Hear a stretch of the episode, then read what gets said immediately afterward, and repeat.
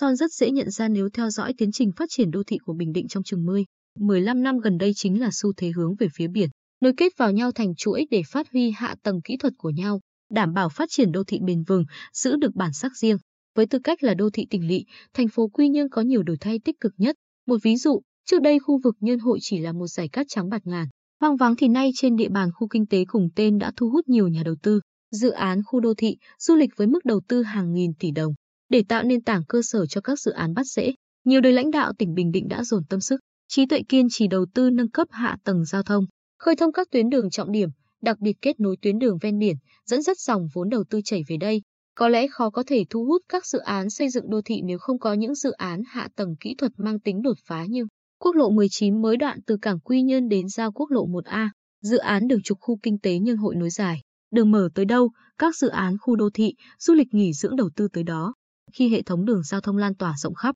kết nối thuận lợi, cơ sở hạ tầng kỹ thuật hoàn chỉnh, quỹ đất ở hình thành nhiều hơn, theo đó các doanh nghiệp có thêm nhiều phương án đầu tư để lựa chọn. Năm hai nghìn không trăm hai mươi mốt, khu kinh tế Nhân Hội sẽ được mở rộng với tổng diện tích trên mười bốn nghìn ba trăm lẻ tám ha gồm phần hiện hữu trên bán đảo Phương Mai với các xã Nhân Hội, Nhân Lý, Nhân Hải và phường Hải Cảng thuộc thành phố Quy Nhơn, một số xã thuộc huyện Phù Cát và Tuy Phước và phần mở rộng thuộc xã Canh Vinh, huyện Vân Canh. Từ đó, khu kinh tế Nhân Hội được chia thành tám phân khu chức năng, đáp ứng đầy đủ các nhu cầu phát triển đa dạng như khu đô thị du lịch Tân Thành Vĩnh Hội, khu đô thị cửa ngõ Cát Tiến, khu công nghiệp đô thị Nhân Hội, khu công nghiệp,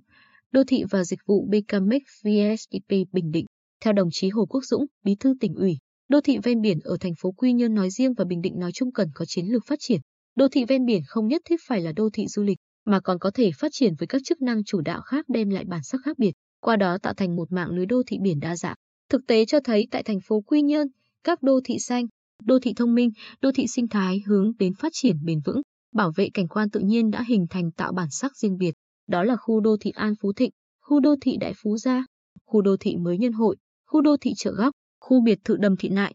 khu đô thị Long Vân và tất cả đều đón được nhiều gió biển và đường ra biển thật gần. Theo định hướng quy hoạch phát triển đô thị của tỉnh, thị trấn Cát Tiến huyện Phù Cát sẽ được xây dựng, phát triển thành đô thị vệ tinh kết nối khu kinh tế Nhân Hội với khu vực phía đông của huyện. Tại Cát Tiến có nhiều dự án du lịch lớn đã và đang triển khai hoạt động như khu du lịch Trung Lương, khu nghỉ dưỡng Grand Rich, Thiền viện Thiên Hương, khu tâm linh Phật pháp Linh Phong, khu du lịch Phương Mai núi Bà, dự án du lịch Phương Mai Bay và dự án khu nghỉ dưỡng Mai Aquinian Beach Resort. Ông Nguyễn Trung Kiên, Chủ tịch Ủy ban Nhân dân huyện Phù Cát cho biết, các dự án lớn của huyện tập trung nhiều ở tuyến đường ven biển. Những dự án này đã góp phần phát triển kinh tế, giải quyết việc làm cho nhân dân và mở ra hướng khởi sắc mới. Từ đó, các khu đô thị lớn được hình thành ở các xã ven biển. Ngoài thị trấn Cát Tiến, năm dự án lớn khu thương mại dịch vụ và khu trung tâm đô thị du lịch biển với gần hai nghìn ha ở xã Cát Khánh, khu đô thị biển quốc tế để di xã Cát Thành, khu đô thị biển du lịch Cát Hải, xã Cát Hải đang được tỉnh kêu gọi đầu tư. Về phần huyện, chúng tôi sẽ tập trung làm tốt công tác quy hoạch,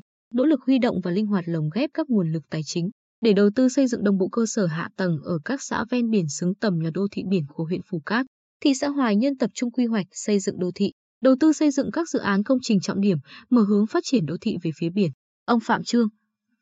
Bí thị ủy, Chủ tịch Ủy ban Nhân dân thị xã Hoài Nhân cho biết, thị xã Hoài Nhân định hướng phát triển không gian đô thị theo mô hình một trục hai cánh bốn trung tâm. Trung tâm số một, Bồng Sơn, Hoài Sơn, Hoài Tân, Hoài Đức, đóng vai trò là trung tâm chính trị, hành chính, kinh tế, dịch vụ thương mại. Trung tâm số hai, Tam Quan, Tam Quan Bắc, Tam Quan Nam, Hoài Hảo,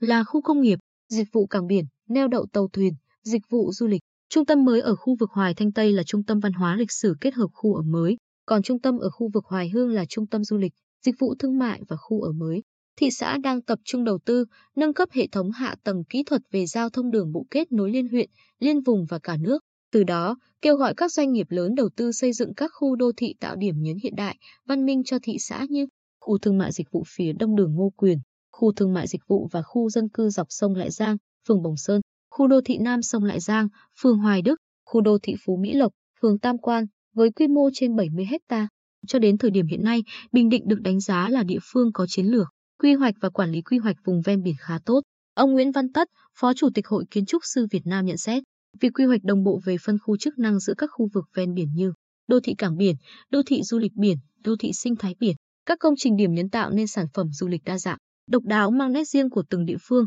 tránh trùng lắp về sản phẩm du lịch và đa dạng các khu tổ hợp du lịch. Tất cả những điều này góp phần mở ra thị trường tương lai cho Bình Định, mở ra những đô thị ven biển gắn với kinh tế có tiềm năng rất lớn. Một ví dụ, không thành phố ven biển nào giữ lại được nhiều bờ biển, mặt biển cho dân như Quy Nhơn. Nếu tầm nhìn chiến lược và tư duy phát triển của các đời lãnh đạo tỉnh Bình Định không liền mạch thì sẽ không làm được như thế. Chỉ một chi tiết này đã cho thấy nét vượt trội và khác biệt của Bình Định.